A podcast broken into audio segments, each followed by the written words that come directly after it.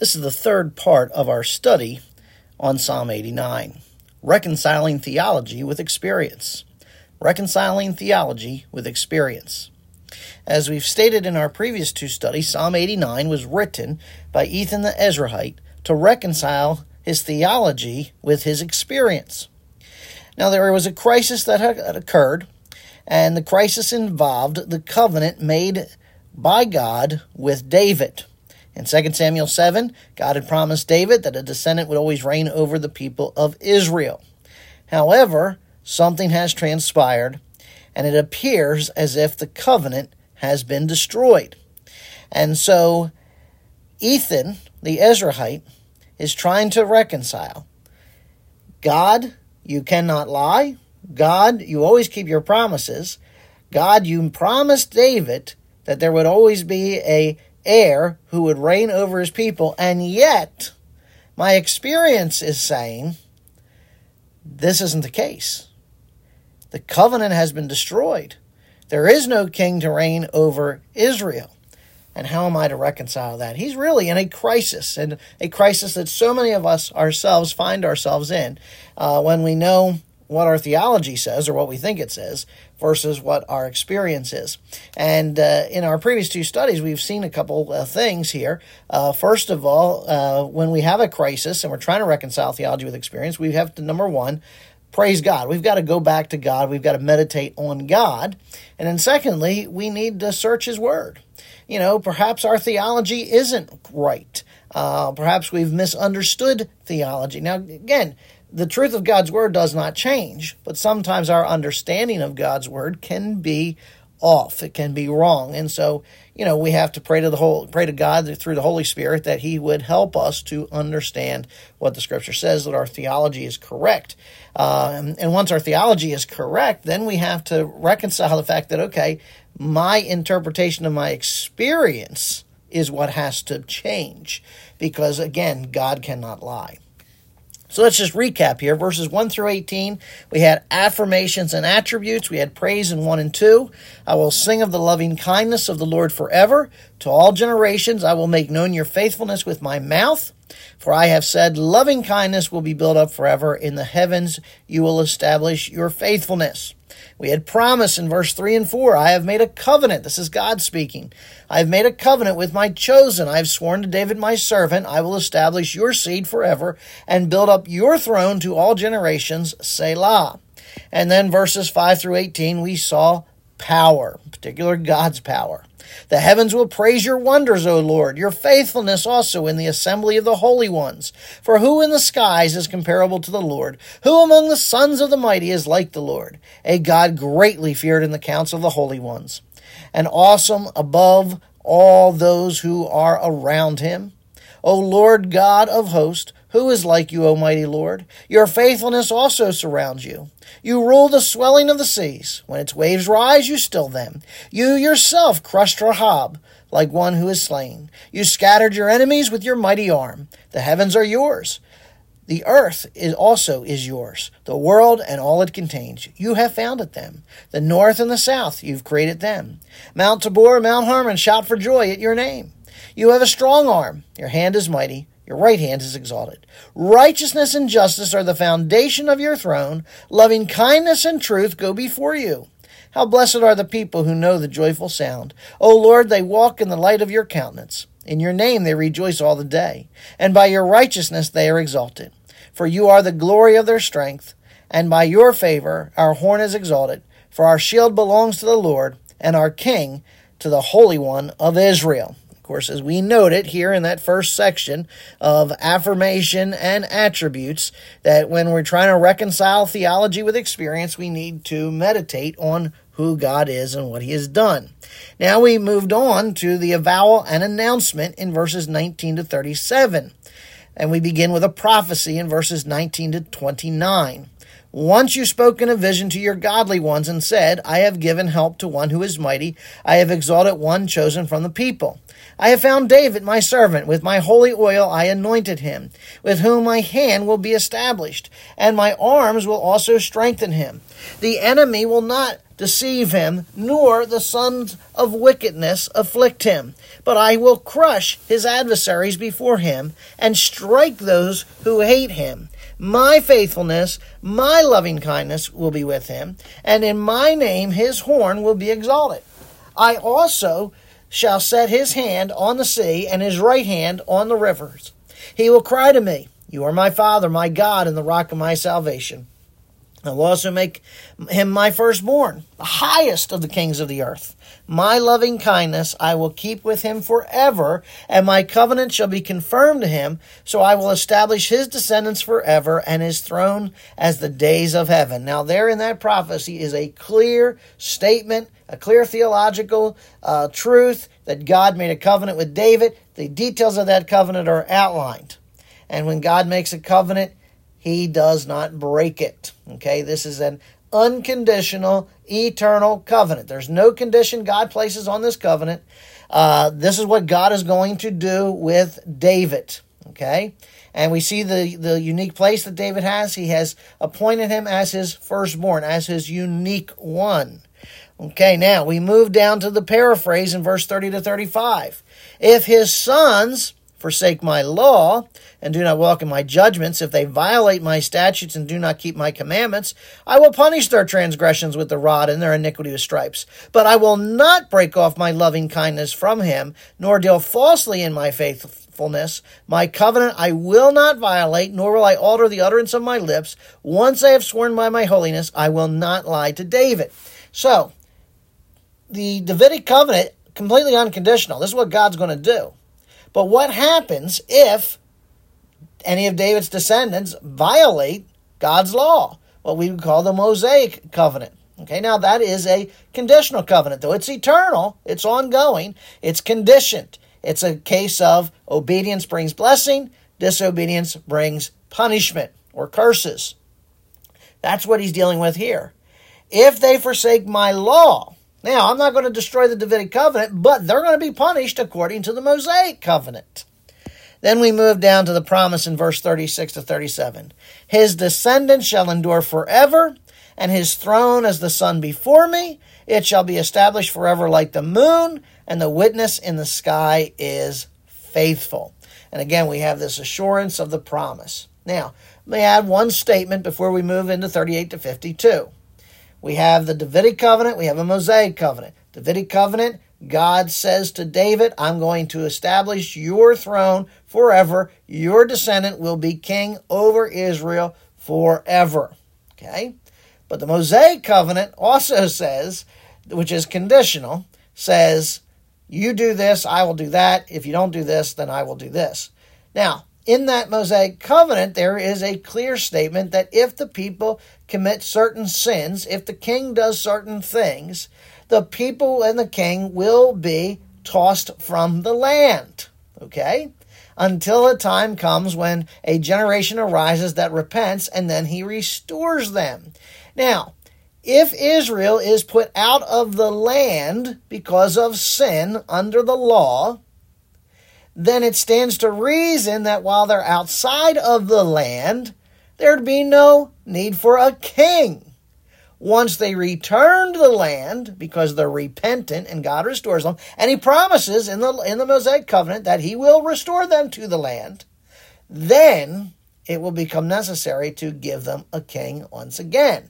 And so when you dovetail the Mosaic and the Davidic together, uh, yes, God has not broken the Davidic covenant. They currently don't have a king because they currently are still under God's wrath, uh, and they're awaiting that time of return and rep- or repentance and return. Yes, we've seen a, a slight return beginning in nineteen forty-eight and so forth. And, uh, you know, but again, these people are not yet repentant. They're not accepting Jesus as the Messiah. And, okay, so therefore, you know, they're still under that oppression. Uh, again, the little sliver of land they have today pales in comparison with the land that they're supposed to possess, but one day will. Now let's move into the final phase of Psalm eighty-nine, and that begins in verse thirty-eight to fifty-two, affliction and annulment. We call this affliction and annulment, and we begin with a plaint in verse thirty-eight to forty-five. But you have cast off and rejected. You have been full of wrath against your anointed. You have spurned the covenant of your servant. You have profaned his crown in the dust. You have broken down all his walls. You have brought his strongholds to ruin. All who pass along the way plunder him. He has become a reproach to his neighbors. You have exalted the right hand of his adversaries. You've made all his enemies rejoice. You also turned back the edge of his sword and have not made him to stand in battle. You've made his splendor to cease and cast his throne to the ground. You have shortened the days of his youth. You have covered him with shame. Selah. Now, here's where the rubber's meeting the road. Here is uh, Ethan and his experience and how it's how he's struggling to reconcile it. The Davidic monarchy that God promised would endure forever has collapsed. And the psalmist here is accusing God. You have cast off, you have rejected your anointed one. Okay, this is, again, not saying this is what God actually did, per se, uh, but this is Ethan's uh, experience. This is his perception of what God has done.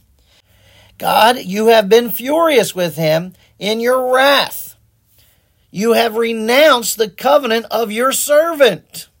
Now, to be clear, when God makes an unconditional, eternal covenant, he cannot renounce it. But that is how Ethan is interpreting what's going on. Uh, the the uh, Davidic line has been rejected. The structure of God's relationship with David's house has been broken. The crown has been cast to the ground. Uh, you can literally translate that phrase, you have defiled, you have profaned the crown. And, you know, if we go to Jeremiah thirteen, verse eighteen to nineteen, uh, we see the collapse of the crown uh, as identified with the Babylonian exile. Uh, the destruction of David's house is outlined there. Uh, and basically, it begins with a great invasion uh, by the Babylonians. The hedges in verse forty that have been broken down, literally the walls of Jerusalem were broken down. The strongholds, the forts uh, surrounding the city, uh, atop the walls, were ruined. Uh, the uh, fortifications uh, were overpowered. The city was plundered. The king is plundered as the kingdom is plundered, verse forty-one. Uh, and this in turn brings a reproach upon the Davidic house from the surrounding peoples, such as the Edomites to the east of the Jordan. Now, in this defeat and destruction, it is the right hand, or it is the power. Right hand is a symbol of power in Scripture, in the Hebrew Scriptures. Uh, the, the defeat and destruction of the power of David's adversaries is exalted rather than David's horn, his strength, and his right hand, his power. Uh, and this has happened because the edge of his sword has been turned back, and God has not sustained him in battle. And so we see here the violence. I will beat down his foes before his face and plague those who hate him.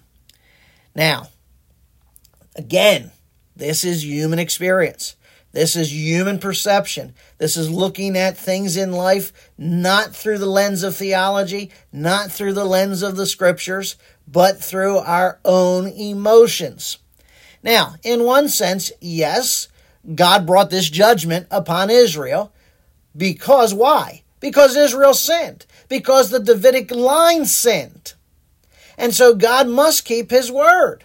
He promised in the Mosaic covenant that if they forsook his law, if they did not worship him as they ought, if they didn't do X, Y, and Z, he would put them out of the land until a future point in which they would be repentant. Then he would restore them and restore their king. But somehow, Ethan has forgotten all about that caveat. All he sees here is that God has made the Davidic line uh, a byword. Uh, the, the, the surrounding nations are wagging their tongues, and uh, we, we, we've been, we've been turned back in the day of battle. God failed us. No, Israel, David's Davidic line, has failed God. Now, As a result of this uh, massive defeat by uh, by Babylon, the king's glory, his brightness, ceases. His throne is cast down to the ground, verse forty-four. God shortens the days of his youth. Uh, now, again, as we look ahead at the Babylonian conquest, we see here Zedekiah. He came to the throne at the age of twenty-one years, and he reigned for eleven years, and then he was taken captive to Babylon, and at that point, the Davidic line of kings ceased. They bound him with bronze fetters. They plucked out his eyes and took him to Babylon. Second Kings twenty-five, verse seven. As the psalmist says here, you have covered him with shame. Verse forty-five. The loftiness of man shall be brought down. The haughtiness of men will be brought low. The Lord alone will be exalted in that day. Isaiah two seventeen. See, there's the problem. These Davidic kings did not do what was right in the eyes of the Lord. Instead, they did evil and went after idols, false gods, committed spiritual adultery, so on and so forth. They were filled with pride and haughtiness, and God brought them down. Two observations before we go on to verse forty-six to forty-eight. History shows us that God and his unconditional covenant with David and his house has not been broken. Okay? History shows us that God and his unconditional has not broken his unconditional covenant with David and his house. How do we know that?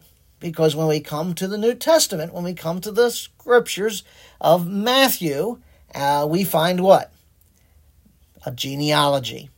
And in that genealogy, we see David. In fact, David's mentioned several times, and it comes down, it manifests all the way down through Zedekiah and so on and so forth, till we come to the Messiah, Jesus.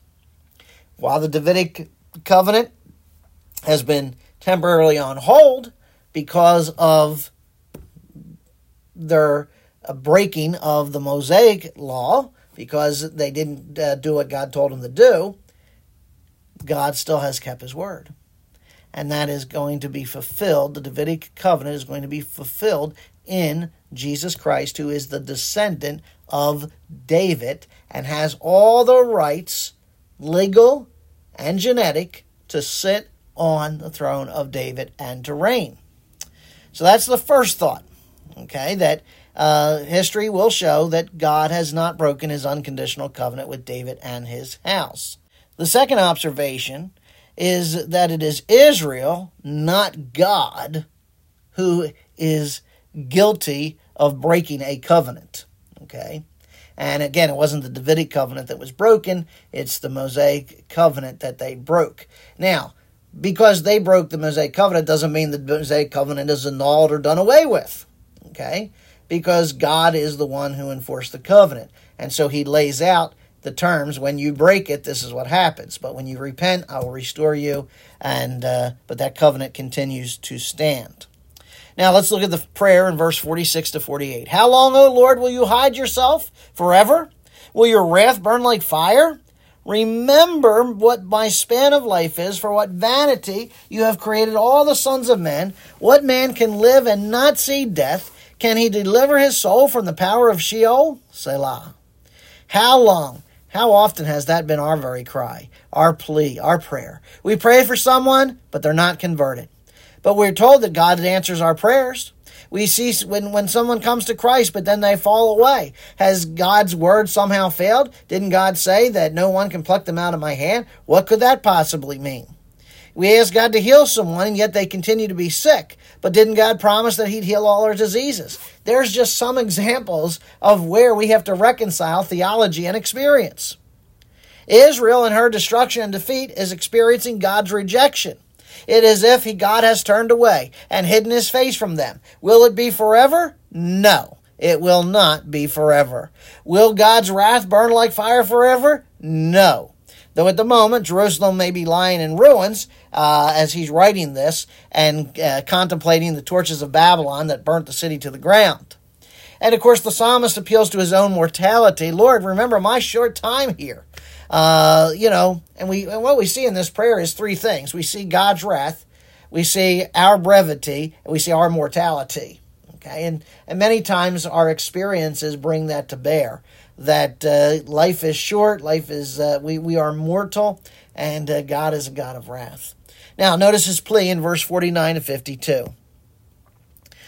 Where are your former loving kindness, O Lord? Where's your, where's your covenant love, O Lord, which you swore to David in your faithfulness? Remember, O Lord, the reproach of your servants, how I bear in my bosom the reproach of all the many peoples, which with which your enemies have reproached, O Lord, with which they have reproached the footsteps of your anointed. Blessed be the Lord forever. Amen and amen. Where, where are your covenant mercies? Where's the covenant that you gave to David?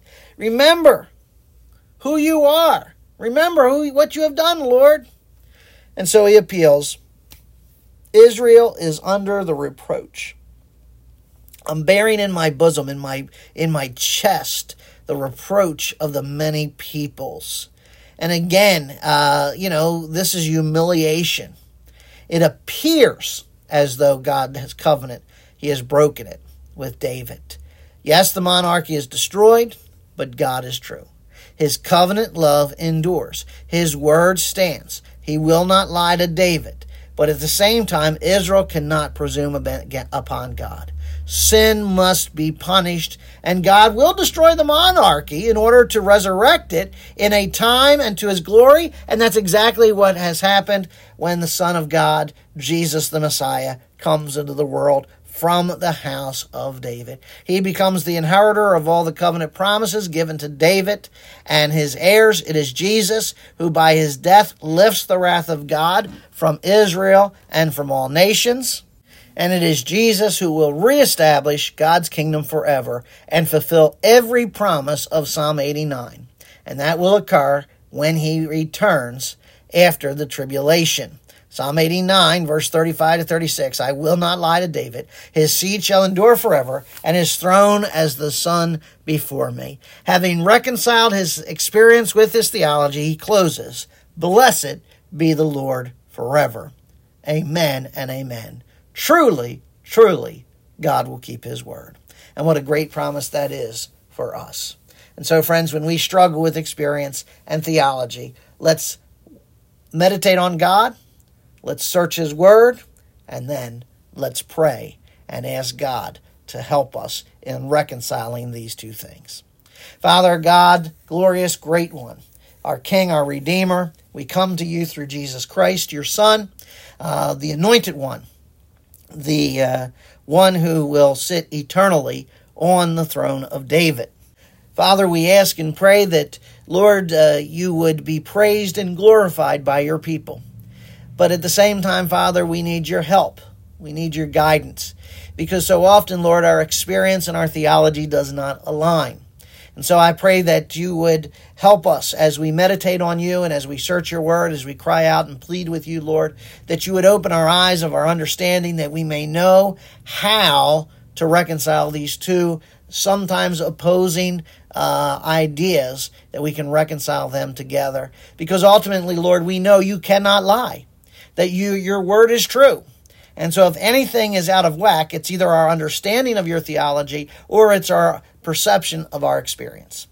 Father, forgive us when we are uh, doubting you. Forgive us, Father, in those times when we question why you're doing what you're doing. And forgive us, Father, for when we've uh, uh, entertained notions or ideas that you somehow are not faithful and will not keep what you've said. Father, I ask and pray that, again, Lord, you would lead us uh, to you, to your word. Uh, lead us, Father, by your Holy Spirit to understand uh, uh, our experience, not from our perception, but from yours. And, Father, I ask and pray that uh, uh, you would be praised by your people. I pray, Lord, that as we have those moments where by your grace you help us to reconcile our experience with our theology, that, Lord, you might get all the praise and all the glory. And to this we say, Blessed be the Lord forever. Amen and amen.